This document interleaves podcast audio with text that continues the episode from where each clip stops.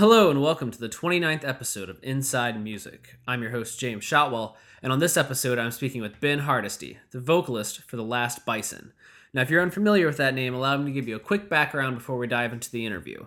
Ben is the frontman for The Last Bison, which formed in two thousand ten in Virginia. It's kind of his brainchild, but along with the six additional members, yes, there are seven members in this band. Together with those people, Ben has found a way to craft a unique take on American folk music that I don't think is being performed anywhere else in the world right now. It's not so traditional that you can't just get into it if you're not a if you're a casual fan of folk music, but it's also not so radio friendly that you're going to hear it on your local pop station tomorrow. That said, there is an element of pop music to it, which is something that we discuss in the interview.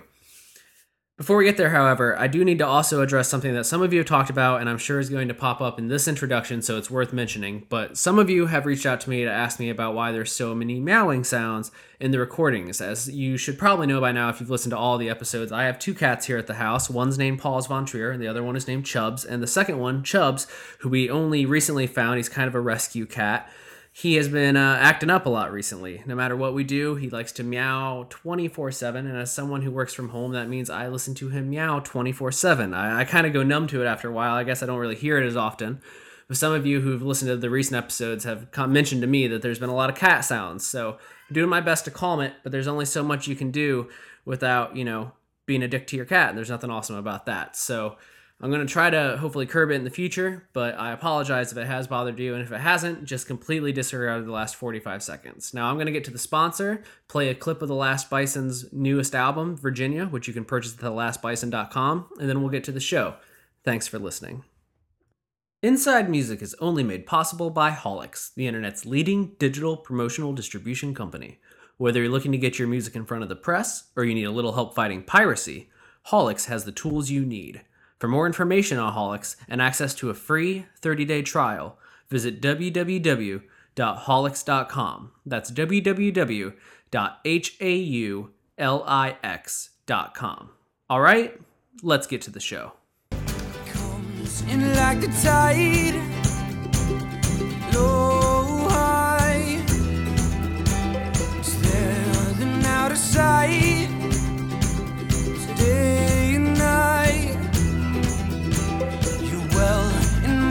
Time, alright, but then you're out of line, so I hold tight. Every time I look back, every time I look back, you were standing there, casually aware of me. Every time I look back, every time I look back, you were waiting there, holding out your hand for me. Every time I look down, every time I look down, sitting there, waiting on the floor for me. Every time I look down, every time I look down, you were waiting there, opening the door for me. Absolutely. That's finally, it's happening. It's finally happening, yeah. yeah. Uh, where are you at today? I'm uh, in Columbus, Ohio. Okay, okay. I'm actually... Yeah, we've, been here for a couple, we've been here for a couple days just because we had uh, the Saturday off and Easter Sunday off, and then we have a show today, so it's been kind of relaxing. Yeah, nice. I've been uh, I'm from Ohio originally. I grew up in Michigan, but I'm awesome. from I'm from Ohio originally, so I, it is a pretty mid-tempo pace of life out there. It is. It's, when we found out we had like two days off in Ohio, I was like, that's nice. There's nothing that I like will be like really really tempted to go do except for just hang out with the people that we're staying with and get outside a bit. So it wasn't like being in like New York or something for a day off, or just like want to do a bunch of stuff, which was nice because it meant it was actually restful.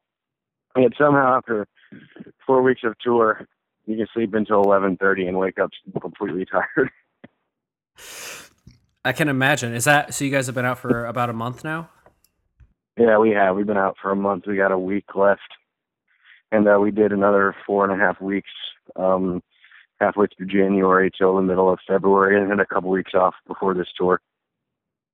Oh, dang. So you've been, you've yeah, been it's pretty been a, busy. Been on the road. It's been like nine and a half weeks this year. Now, is that pretty typical for you guys? Are you on the road three hundred days uh, out of the year? Been, this has been, no, this has been a lot. Um, usually it's only like seventy-five shows a year. Um, and we've gotten yeah, we got like forty-five plus before even the first three and a half months.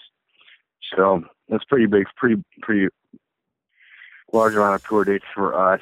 Um, but we get home and kind of settle down. So we don't have any dates in the summer. We're going to try and like, we're kind of reevaluating and rethinking the band and um, what direction it's headed in and what the music's going to sound like and all that fun, fun, creative stuff. Definitely. I was about to ask, if you're at forty-five already, then it seems like you got a pretty easy rest of the year to hit your average. Yeah. Yeah. We'll probably go out again in the fall, but we're kind of just sticking away from the festival and stuff this summer just to kind of sit down and, and reevaluate and recreate and start writing again and just um, see where the band is taking. There's some, some changes taking place within the band makeup here shortly. So we'll see what happens. All right. Well, I, w- I want to get to the new, but I guess we should start with some of the old first. Let let people catch up, people. I know not everyone is uh, that's going to listen to this will be a fan of The Last Bison, or at least a diehard fan of The Last Bison. I, I've been listening to you guys since, I think, the first label release. I didn't catch on to the right. your, to your debut record until after the fact. Yeah. But I did hear the first label release, and my, my first thought when I heard it was, this doesn't seem seem like a, a label band, and today you're not a label yeah. band. Right. uh, which is good. It's funny how life works out like that. Uh, it finds a way. But I do want yeah. I don't want to do the whole like origin story again, because it's been done a few times, but I do want to give people like a general sense for the band, because I feel like where you're from and plays a large role in, you know, what you do and why you sound the way you do and all that jazz. Yeah. So so let's start with it. You're Virginia, call Virginia home. I absolutely do, and I hope to always call Virginia home. Even if I'm not living in Virginia, I will never stop calling Virginia home. I just, there's way too much I love about my state, and I've kind of got a lot of unashamed state pride, um, probably more than most Texans, and you know how they are. I do. I do. They're crazy about it. Now, but I like hearing, like, I like knowing that there are people who are as big or bigger fans of Virginia as people are fans of Texas. Because I, I get Texas. Oh, yeah. I don't always get yeah. Virginia. Right. um, Virginia is very, is so many different aspects and cultures within the state that it's, um, which I think is one of the reasons I love it so much. You go up to Northern Virginia and, and it's just, like, very political climate, a lot of lobbyists and stuff, and a lot of my friends that are up there are government workers, and and actually actually really do enjoy that that whole side of things, the whole political side of things. And well, I do not at all kind of seat myself in that at all, just because it's I've, I don't know I've never been that interested in it. I do appreciate my friends that are, and do enjoy hanging out with them and going to events that have, you know, maybe more political figures and heads out, and just being at those events. But then I have friends that live out in the mountains, and, you know, we just sit around bonfires and smoke pipes and play music, et cetera. Or at home, we do the same thing, but we also have the ocean. So grew up, grew up surfing. It's just all kinds of different, different outlets for, for different uh, forms of creativity and, and culture. And I, I love that about it. Yeah, I think it's safe to say Virginia kind of gets, not maybe not a bad rap, but it definitely doesn't get like the appreciation for as diverse as it is. Yeah, yeah, I agree. I, I think that, which is kind of a lot of us Virginians that are are um, out and about, uh, not always at home, or are trying to take more pride in it and become, uh, uh, let's say, ambassadors for our state, and try and get people and say, you know, come. Like, I, I had a kid the other day. I asked if anybody had ever been to Virginia at a show, and he raised his hand, and I was like, how was it? Like, hoping he'd be like, it was awesome. And he was like, meh.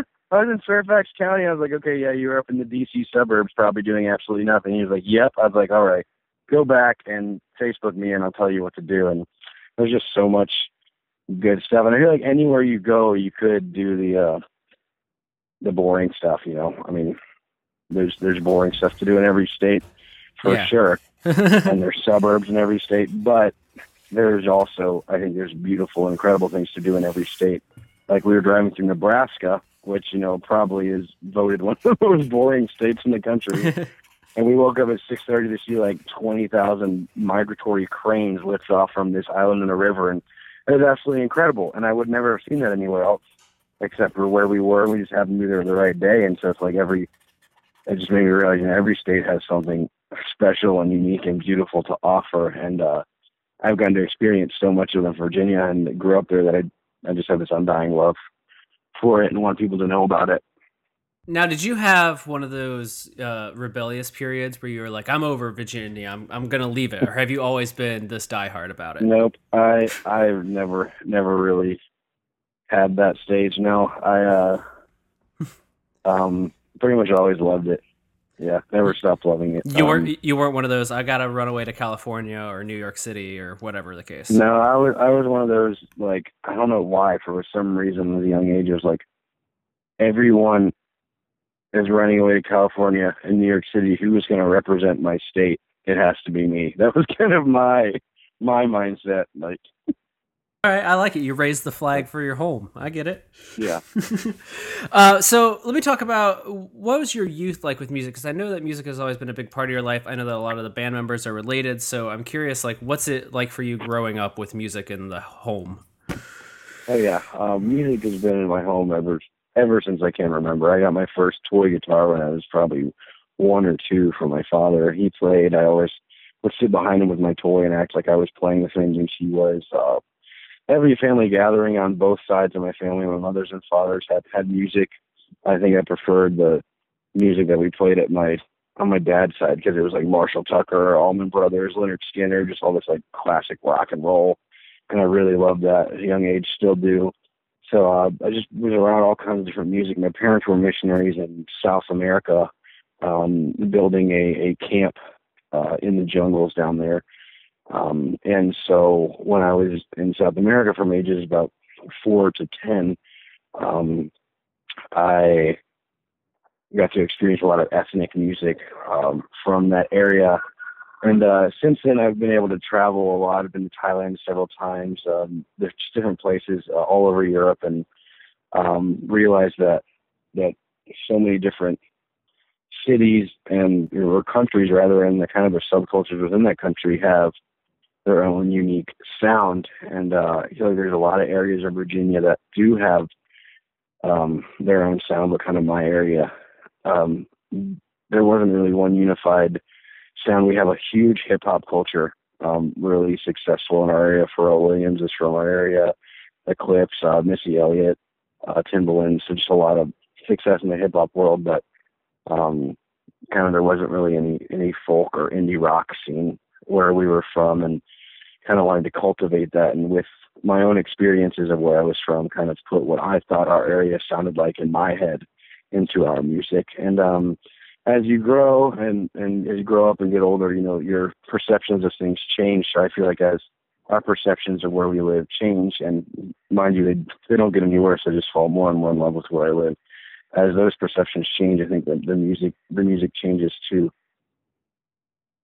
Yeah, no, I couldn't agree more with that. And I like that you brought up the hip hop acts, because I, I'm pretty sure Clipse is my favorite export from Virginia. Yeah, dude, dude. I, and I, I don't know Pusha at all, but uh, his his brother Gene, or Malice, now no Malice. I've gotten to hang out with him on several occasions, and he is just the most sweet and genuine, loving person that I think I've ever met. And I'm just waiting for the day where I can just call him up and be like, "Can we please do like some folk indie rock like beat, and you rap over it, please, and release it together?" I think I can make it happen. I think I'm gonna try. See, this is another pro to Virginia. Like, that wouldn't happen if you were both New York City musicians as easily. But... Exactly, exactly. But there's just such a small. I mean, Hampton Roads just doesn't have that many artists out of it. So I feel like there's freedom for the hip hop and the folk to just kind of meld together and join together, because because there's just a small community of musicians there, and uh, a lot of them don't really cross blend. You know, a lot of the hardcore and metal and punk kids are in the same genre. A lot of the folkies kind of hang out, but I would like to see some blend of of those that really captures the diversity of, of our area. And uh, now that I'm talking to you about that, I'd, I need to call him up and see if we do something, do something fun. I, I like it. Over the summer, maybe. Yeah, definitely. I mean, it seems like you have some time. It might be the perfect opportunity. Um, I like that you yeah, also mentioned. Absolutely. I like that you mentioned growing up with Marshall Tucker Band a lot, because that's somebody that I was just saying the other day to somebody in conversation that I feel like not enough kids today are raised to appreciate the Marshall Tucker Band. Like, they've somehow gotten lost in yeah. the current generation of like, oh, here are the classic bands we should praise, and all the others we just kind of forget about. And Marshall Tucker is one that Marshall Tucker kind of gets swept under the rug, but it's like, and every everyone knows. When a famous Marshall Tucker song comes on the radio, everyone sings along with it, but nobody really knows that it's Marshall Tucker. And then when you delve into their actual albums, there's some of the other songs are just absolutely brilliant, especially from like a guitar standpoint. Their solos are super underrated. I mean, I mean, it's hard to compete with like Skynyrd solos and, and such, but Marshall Tucker just kicks butt. Yeah. I mean, down. Every young person should be handed a copy of Carolina Dreams. Just made to yep, listen agreed. To it. one hundred percent agree. Def- oh, that's good to hear. That's good to hear, man. Uh, so I, I want to jump ahead a little bit, but I do want to know about the formation of the band. I just want to know, okay, so as I as I know the story, you graduate high school, you spend a year in England, which is awesome in its, in its own sense, yeah. and that, that kind of gives you some worldview. And then do you come back home and immediately start the band? Or how, like, how, I, how's yeah, it play out? I, I got home.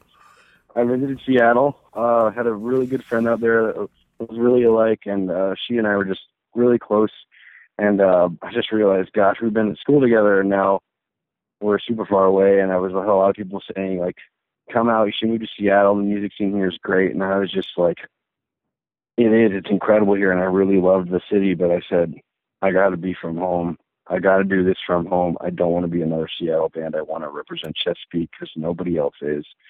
Um, brought it back home, taught surfing all summer, um, cause we lived, you know, the beach. Uh, I used to uh, live at Triple R Ranch, is where we recorded all of our, our stuff in the A-frame cabin, the wigwam, recorded the last two projects there on Triple R, where I've grown up, and it's probably the biggest, um, place of geographical importance in my life, and probably will always be. Um, recorded all the new stuff there. And, uh, so I, I ran their surf camps that summer before we started the band, and had been for several years prior. And then, uh, after summer, fall came around, and I said, let's do this thing. So we started taking any job. We took this Presbyterian like fall church festival that was like forty people and some porch, and, you know, just stuff like that, that like beginning band, just you play whatever. And, uh, tons of house shows, et cetera, et cetera. And started getting traction in the area. And, you know, I, I'd grown up with these people. I'd played music with these people in church. A lot of it was my family. Um, we were all homeschooled, actually, which is why I am so socially inept. and um, uh, I guess that those things kind of just unified us, and and we kind of took the things that we believe and, and where we had come from, and said, let's try and uh, show the joy we have and the things that we know to as many people as possible. I mean, that's that's still the goal, is to is to bring joy into the rooms we play. We know that people come in from all kinds of different walks of life, and probably like so many people walk in that room disagree about so many different things. But that's the beautiful thing about music, is I know I'll, my worldview is probably way different than most of the people I play music to. We can come together in a room and be unified with the joy that, that music brings. And it's, it's something special. I think the only thing that other, the only thing else that really does that in the world is, is sports, like the Olympics or the World Cup, you know, that, that people come together from tons of different nationalities or worldviews and can actually be unified over, over one thing, or torn apart. But I think it has the, the beauty of it is the power to unify. Definitely. Definitely. What was, so, I guess I, what I should say is, how, so how does the songwriting process work in the group? Like, when you started the band, like, did you already have some some core ideas down, and everyone kind of adds to it, or what's what's the process like? Yeah, for you? that's that's uh, that's that's how it's been for the past four years. I pretty much bring an entire song, uh, chord structure, lyrically, and I don't bring the song really until that is done and fleshed out. Um, going into the writing process this time, it's going to be a little different. So classically, it's been I bring a like say a song and lyrics is a kind of a blank canvas that, that is the song and the lyrics, and that can be up for interpretation from the group. And you, after listening to the song several times, everyone has, has their own vision of how the song should end up, and bringing that vision to fruition means that you have to take everyone's visions and kind of unify them, take the best parts from them. And until there's a unified vision, uh, you don't really put the song out. And that's what, that's what is best. There's always going to be compromise, but once everyone says, yeah, this is the, the best we could probably make this song. And then, you know, it comes out and like four months later, like we should have done this, but you know, while you're in that writing space, you know, you come up with what you think is the best version of everyone's vision unified into that, that singular vision. And, um, that's, that's when you're ready to put the song out. And this process, we're going to go back into writing. That's pretty much weeks after we get home. We'll take a, a couple weeks off just to breathe and then start writing. And, uh, that's going to be different. I only have a handful of songs this time.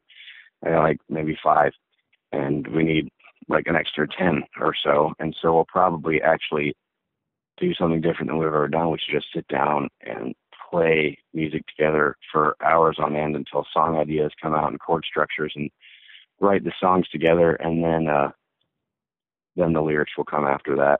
And so that'll be really interesting because it'll be different, uh, from a business standpoint and a creative standpoint. And, uh, I'm pretty excited about it actually, cause it's, uh, yeah, I think it's going to be a lot of fun.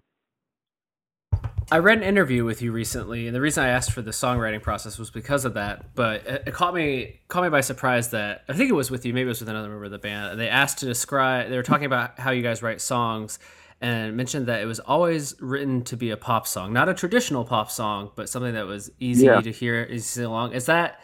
Yeah, that I, was Andrew, Andrew, uh, our organ player, finished that one, and um, what he meant by that was... Um, I think earlier on we didn't care so much. Um, I wouldn't say we didn't care so much, but when he said pop song, I think he meant that it was it was palatable. We're not trying to make art that is not accessible. Um, so while it may not be a, like a radio pop song, we want the song to be accessible to as many people. And the reason for that is so it can reach as many people as possible. Um, so it's it's more for... Um, for that reason than uh, to say, oh, we really want radio play, which, you know, is nice and it helps, but the reason for writing a song that is, I would say, palatable rather than, than a pop song, although in essence, pop just means popular, is, is, is that we've always uh, strived to create art and songs that are are palatable and that can be brought to to an audience, and they can they can, they can instantly, you know, you feel the song. You know, I feel like a lot of people write songs that are so like, what is going on here? That is just kind of, they're confused the whole time, and we don't want to confuse anybody. We just want to say, this is us. Uh, this is who we are. And we hope you enjoy it and that it brings you joy. So yes, yes, pop, but not in like the radio or classic pop sense, just in the, the uh, comprehensible sense. In the easy to enjoy without being easy listening sense. Exactly. Exactly. Uh, that's fine. I, I just liked it because I thought it was a fitting quote, because I wouldn't necessarily describe your sound as that, obviously, but when put through the filter of like something that is easily accessible, I would be like, then yeah, that is a that is a great way to describe the kind of music that I think you right. make. Is that yeah. it's it's a yeah, t- and I think that that's definitely what Andrew was trying to say, and I think that when you throw the word pop out, people tend, tend to cringe. I don't know why, because I think deep down everybody really enjoys pop music. Like the people that turn on the radio and sure, there's some songs that we're like, ugh, but you know, we all have those pop songs that just kind of stick in our head and our guilty pleasures because they're fun, they're enjoyable, and when we say pop, that's simply what we mean is we want to create art that people enjoy. Yeah, and I and I think you're definitely I think you're definitely doing it. So good job. uh, I don't want to talk about the whole label mess that much, but because we but it's a theme that's come up in a couple of the podcasts recently. We've done a lot of artists who kind of made this transition from label back to being independent and have kind of succeeded, blossomed as a result. And I think that that's something I've seen a lot with your band over the last year. So I'm curious, like. When when the time came around with your contract and they decided not to up it for another album cycle, had you already been thinking maybe we should go independent, or were you kind of banking on the label and then had to scatter to come up with what you're going to do instead? I was I was I would be lying if I were saying I wasn't banking on a label. I was pushing them really hard to open up the next option and put the next record out with them, um, just because frankly, big label resources are absolutely incredible, and that advance is what provides for the band. Um, independent, there's a lot less momentum for some reason. A lot less people come out to shows because there's no one pushing radio, and promotion is hard. Uh, so, I mean, our attendance at shows is, is not, I don't think, as exciting as it was. For some reason, people, when you're on a label, I don't know why, you think they'd be like, oh my gosh, we're independent, this is incredible, we're going to go to the show. But a lot of people, this might sound bad, a lot of people really want to be told what, what's good. Um, I know a lot of the times I do, I, and in my life, I want a schedule to be someone to tell me what to do, because otherwise I'm a little lost. Um, and I think with the label, Uh, that's there, and a lot of people are like, oh cool, there's this new band on this label, and so a lot of people, that's a lot of energy, a lot of people come up to the shows. When you're independent, at first, I'm hoping it builds up, but but we've actually experienced a lot of that lack of momentum that from the big machine behind you. Um, so we've gotten cool things like a like a BuzzFeed, like ten indie bands that are making it, um, which probably should have just been titled ten Bands Without a Label That People Know About. um, then uh Yeah, there's there's some some lack of momentum, and I'm not sure why. Maybe the tide is, is shifting, um, but um, I was planning to, uh, hoping to have the have the label on board for the second album. Um, but when we got dropped from them, uh, I quickly said, you know, let's try this by ourselves. We did it before. Um, we had a song that, that had some buzz before the label came around. That's why the label came with, let's try and do it again. Um, it's definitely harder. I do like the, the transparency of doing it on our own. We know everything that comes in and goes out.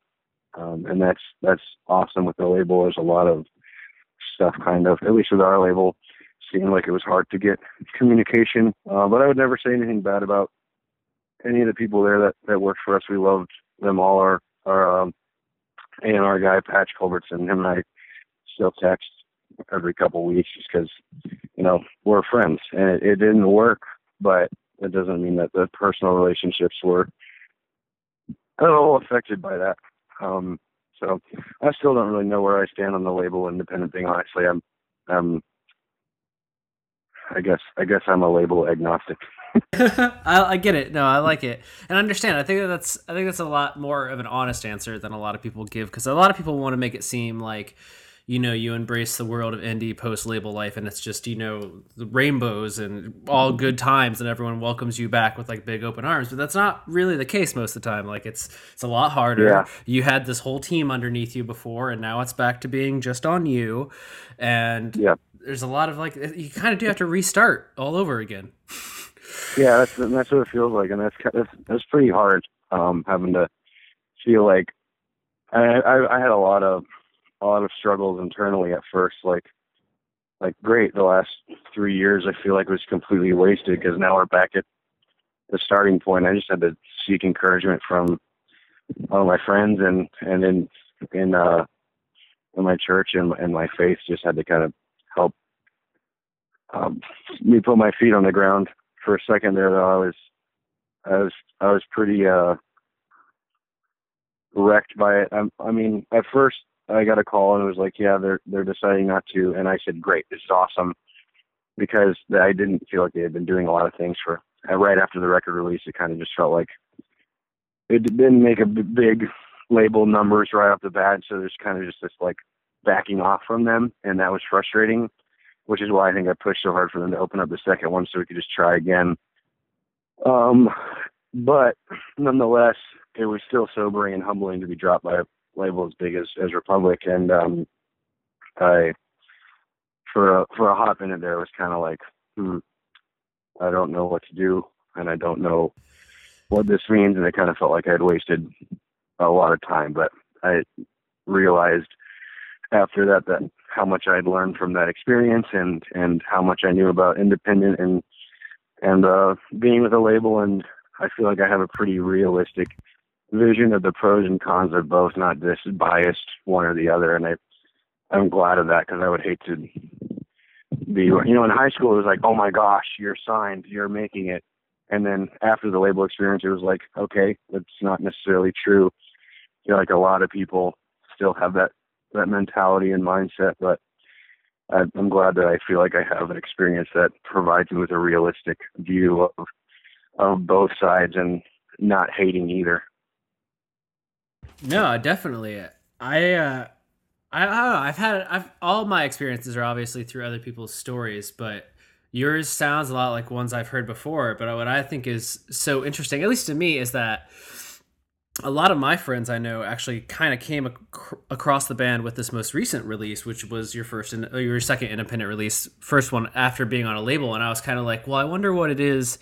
Uh, maybe it's just the music, maybe it's the placements for some reason, but it was kind of strange that in the first non-label one, that was when I started to see all these people that I knew in the industry and out started to kind of be like, have you heard of this Last Bison band? And I'm like, well, they actually had a label deal before. And it's kind of like, it's it's weird how discovery kind of works like that. And you'll be like, well, why did the machine not reach these people? But then when you go back to independent, you can reach yeah. these people who might not have heard it otherwise for some reason. Yeah, and now we we just added new management. We're with uh, Ramster Records now, just for management, not as a label. Um, and so I'm I'm further encouraged because of that that we don't have a label.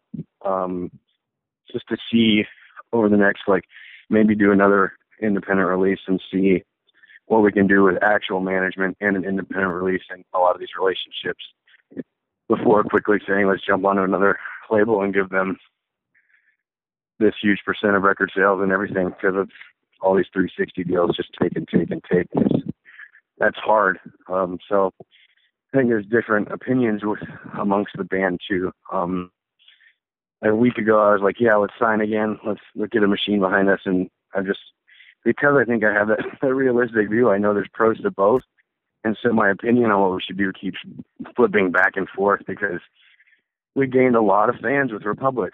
And then when we did an independent release, we gained different kinds of fans. And it's like different people find you in different ways. And, and uh, yeah, so I'm, I'm, I don't know what to do. I'm still trying to figure it out.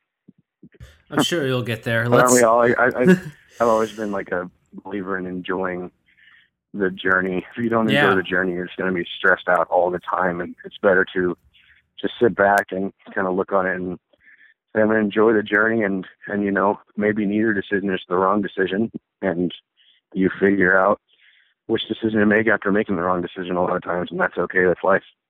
Oh, it definitely is. It definitely is. And I'm sure that you're going to make more mistakes in the future. Hopefully more right decisions yep. than wrong ones, but you're going to make them either yeah. way. Absolutely. one hundred percent. Uh, I, I do want to talk about the, the record a little bit and then the new E P, because obviously it's the new thing, but uh, I, I'm a huge fan of V A. I think it's your best release as a whole so far. Awesome. Thank you. Uh, I, there's something about it, and maybe it's how it was recorded, maybe the fact that it kind of came up in the wake of this label thing, but there's something about it that just sticks to your bones in a weird way.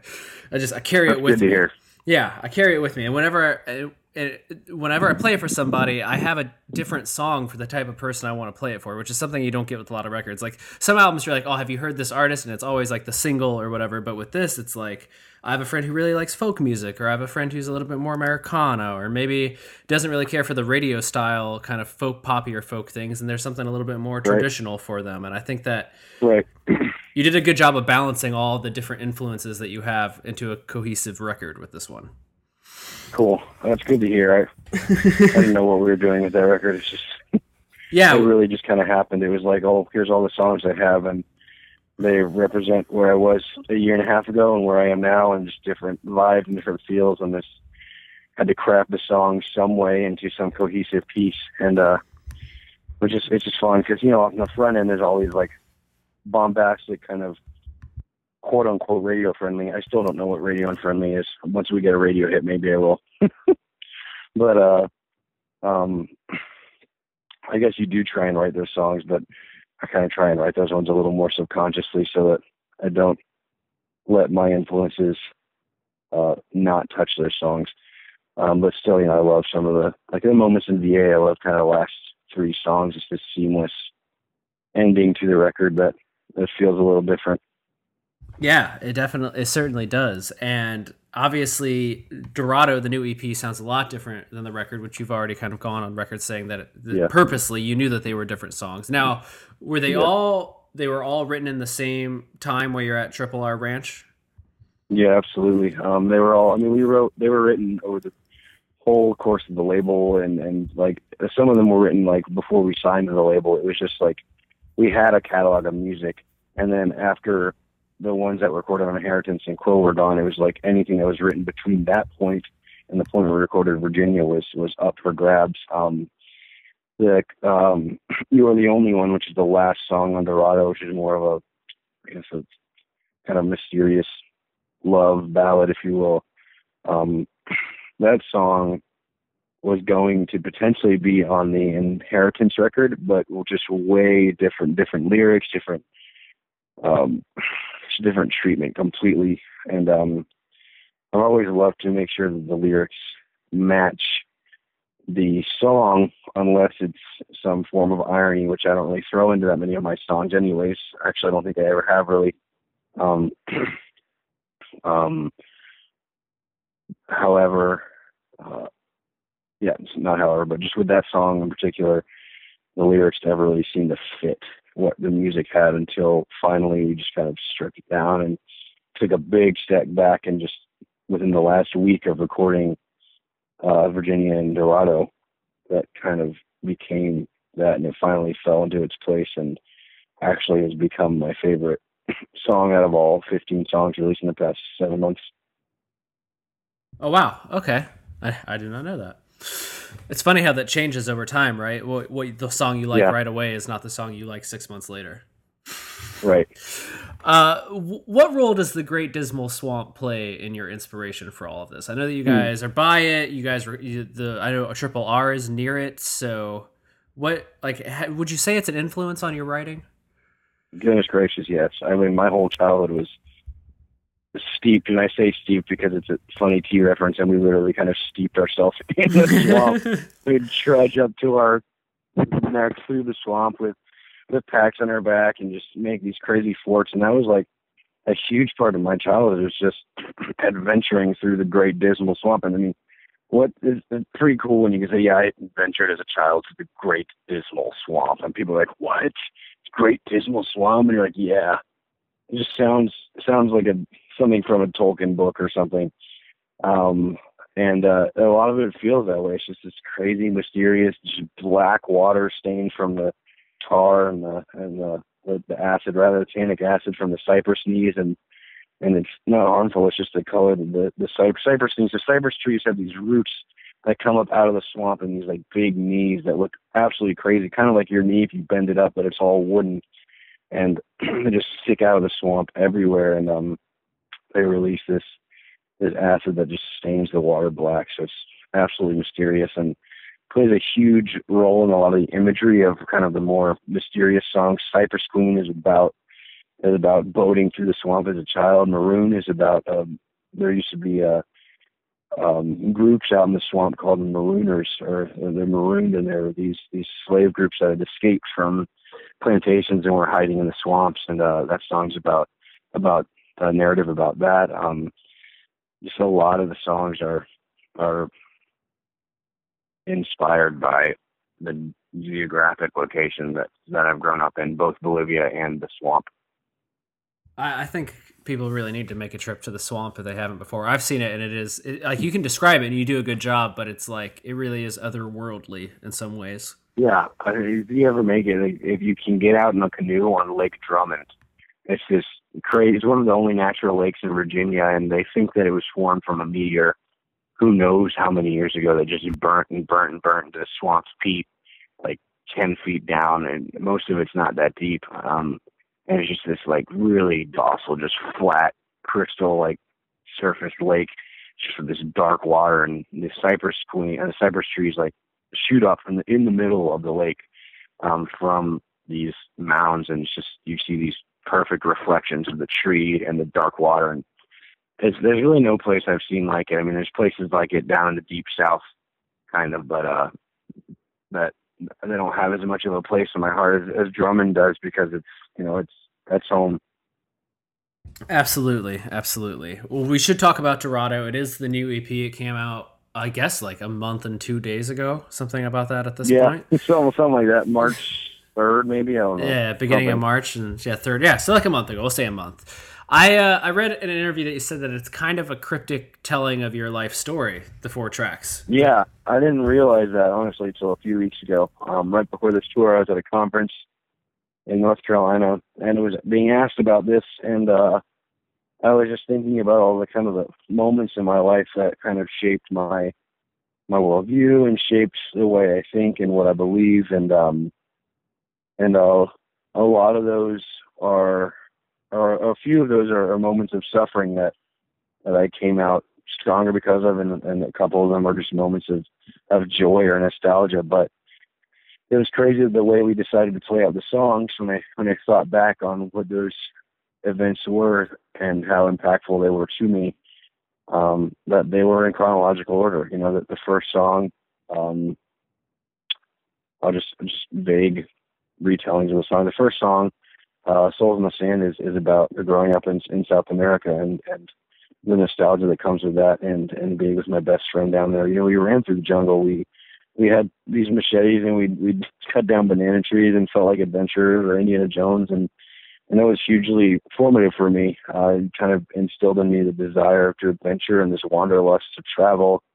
Um, the next one, skipping, skipping, till I was about uh, I want to say um, the next song. What is the next song? It's uh, I think the second song is Dorado. No, it's changed everything, I believe. And um, that one's uh, from when I was about fourteen, and um, I had a, a very, very close uh, family family friend, or my best friend, and his parents. Um, there was a lot of turmoil in the house, and and um, the they they split, and that was really, really hard for me. Um, my buddy was kind of the only person I talked to, and I. Uh, Um, I um, didn't really know who to turn to. I didn't really want to talk to my parents. I was kind of at that age, fourteen, where I didn't want to open up and talk to people. So um, for me, just being really vulnerable and open right now, I I turned to uh, to the, the God that I grew up with,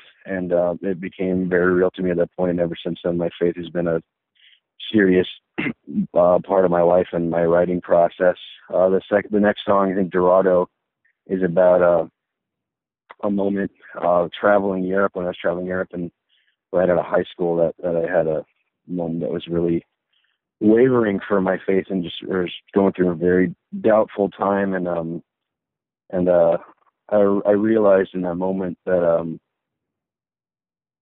like if any relationship, say, say with a friend, that if I didn't give my attention to that relationship, then then why would they give the attention back? Kind of um, it's kind of a, any any relationship works two ways, and I realized that I was being that way in my faith. I was being very selfish, very self-centered. And when I started kind of giving more attention to that and more to to people and, and acting more out of that, then it became more um, centrical in my life once again. And so uh, that was that. And the last one is just it's just about um, after.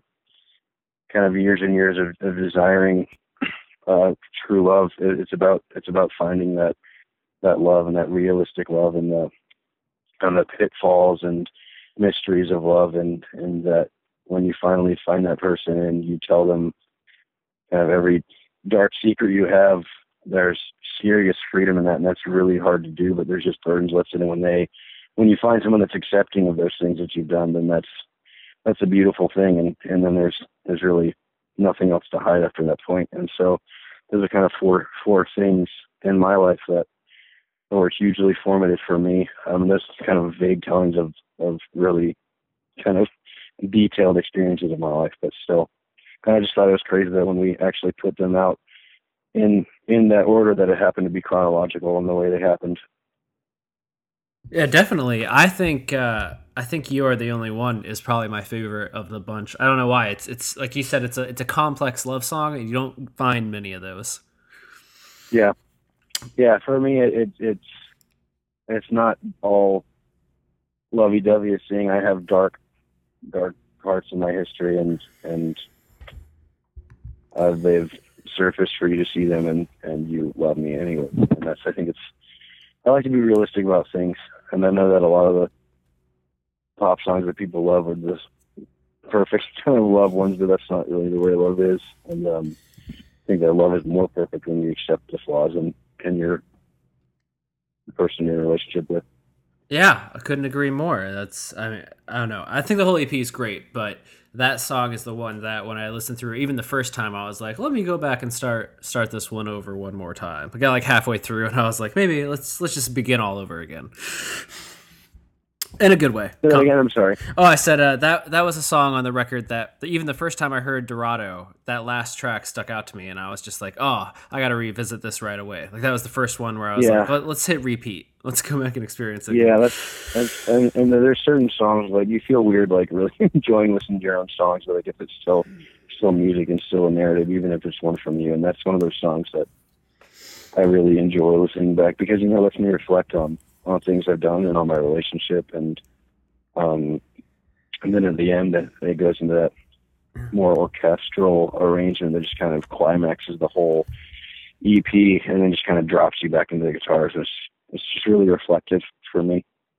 Yeah, it's also, it's one of your longer songs as well. You only, I think there's only like four or five Last Bison songs that crack five minutes, and that one comes almost to five yeah. minutes. Gotcha. You run in that. I don't three, know how long it is. You master three to four minutes, like per, like every song on the record. But that one runs at like four fifty three. But I noticed that like yeah. bet- between all the records, I think there's like four or five minute songs. Yeah. I like it. I like it. Uh, so so you have the tour right now. You're gonna take summer to write, but you have another week of tour. Where else is left to hit? Because this is gonna come out tomorrow. So yeah, we play Tuesday. we play in Columbus tonight. So, so tomorrow we're in Pittsburgh, and then. Uh, One of the three shows I've been looking forward to the most are my kind of favorite home, I say home, East Coast markets, um, Philadelphia, New York City, Washington, D C. Washington, D C is my favorite place to play and to be. I love that city. Um, I'm so close to Virginia, but it's such a different different vibe. But I, I just love the city. I love all European architecture. I love that there's this political climate, and then there's this artistic culture that just wants to almost almost separate itself from that in a way that it just, just has a thriving art, artistic culture that that uh, is kind of juxtaposed position. Um, also funny that I think that culture is one of the biggest influences on politics, so that they, they're striving for such diverse culture there, I think is great. And um, the crowds there, just I think because of that, just they just love it. And we have a lot of kids from home that were high school fans that are in colleges up there, Georgetown, George Mason, they come out, and it's just like they're home away from home for us. And the fact that the last show on tour is there for me is extremely exciting because I know, I always know that those will be just all-out, rambunctious, energetic, thrilling shows. And I'm excited that the last three shows, uh, Philly, New York City, D C, are are all places like that that we have great, great pasts and um, great fans and great Great times. It definitely ended on a high note. Yeah. Uh, did I read also that you're putting out V A on vinyl soon? Yeah, it should be at those last three shows. We've been trying to get it for six months now. Uh, it's really limited, around two hundred fifty. Uh, it's going to be really, really special. I put a lot of detail into it. It's, it's really simple, but um, a lot of materials that are just um, make it more limited and, and special and. Uh, Yeah, and so that'll be out soon, so I, I guess I might as well just tell you it's coming out tonight because it'll be for sale in a couple of days, hopefully. Um, I think, I hope. It's supposed to be, but but um, it's not your classic classic vinyl. It's actually, I'll only tell you one thing, but it's it's, it's actually it's made out of, of linen, the whole, so more like some of the, you know, the classic rock records you used to see. Yeah. Where, um, it's got that linen finish, which um, made the design kind of hard because it's just this big print of one thing that you'll see shortly, um, but it was having a hard time adhere. So we went back and forth for like five months trying to make this happen, and finally we just said, just send it. It's going to be great. So uh, I'm looking forward to it, man. I, I, yeah. you're you're a band that when, when I hear your music, I, I want to own it on vinyl. It has that awesome. Just that sound that you want to capture on wax, and I'm glad that that's happening because I don't think the other records have been on vinyl, right? Um, Inheritance. Was Quill, Quill, our first one was, I wish that one we dropped a lot of time and money into. Um, it, it's black paper with with debossing and embossing and gold foil and crazy gatefold. And that one is was really special. That came out on Quill. I found a copy of it on Discogs the other day for four hundred bucks. I was like, I still have one. I'll sell it to you for thirty. Because no one's going to buy this for four hundred bucks. That's ridiculous. But it is a really, really special piece that we put out four years ago. And then um, Republic did put out a lot of Inheritance vinyls. We're out, you know, selling them more because, frankly, we make more money off of the stuff that we did ourselves. But that's fair. That's a fair argument. Yeah. Yeah. All right, man. Well, this is this has been fun. I, I'm excited to hear what you guys have yeah. next. I. I, I remember, I don't even know what the first thing I heard off E A was, but I remember you did an Entertainment Weekly exclusive in the fall. And yeah, that, with the video. Yeah, with the video. That was that was a great bit of exposure because that was when I first saw like a fresh wave of people be like, oh my gosh, Last Bison. And then with South by Southwest, I saw a few more industry people kind of turn their heads and come around. So I feel like I feel like there could be a second coming if you really wanted to go back. I hope so. Go back into the machine. I feel like the machine will accept you. Maybe not right away, yeah, but I, I think w- you're getting I wouldn't there. go back into the machine unless it was the right machine. Like, you know those movies where there's like the smart people who have the machines that just do everything perfectly, like in Chitty Chitty Bang Bang, yeah, when he has the breakfast machine. Exactly. If there was a machine that reminded me of that, I'd say heck yeah. I think that's a great example. That's a great metaphor for how things don't okay. work in the music industry. Right. It needs to be like the Chitty Chitty Bang Bang breakfast maker for to, for me to sign. Yes. I, I think that would yep. be a great stipulation. That's how your management there goes you into meetings from now we'll put on. That, put that in the contract. Yes. Yes. Yes. All right, man. Well, I think I think we've covered everything I've got to have here. I know that you're gonna be, you have a few more shows. People can come see the shows. The album will be the vinyl will be on the store soon, which they can yeah. access through, what is it, the last bison dot com? the last bison dot com. It'll be on our store. It'll be at our next three shows, but mostly you'll have to get it at stores. It'll be in some local shows, but we don't have stuff in, in stores all over the country like we did with the record label just because it costs us a lot of money to ship stuff out yep. all over the place. And we just don't honestly don't have that many relationships with those stores because that was all Republic. So, so yeah, it'll be in some local some local stores. So if people want to actually buy a physical copy of it, which I don't see why anyone would drive to Virginia, but give you a chance to visit Virginia in our area. And if you come if you come to Virginia to buy the vinyl, I might even invite you to a bonfire out oh. at the Hardesty house. Oh, snap. Boom. Yeah. There you go. Well, you heard it here first. That's a great way to go out, man. Uh, is there? Am I missing anything? Is there anything else going on in the, in your world that you want to make fans aware of? Um, yeah, we're just uh, with this new cycle. I think we've kind of realized that that folk was kind of our, our catalyst, and I, I love folk music. And uh, but for us, it was the it was the proper way to treat the songs that we're writing, and so we'll never lose that folk essence. It'll still it'll either morph into this folk rock or this this southern folk rock, if you will.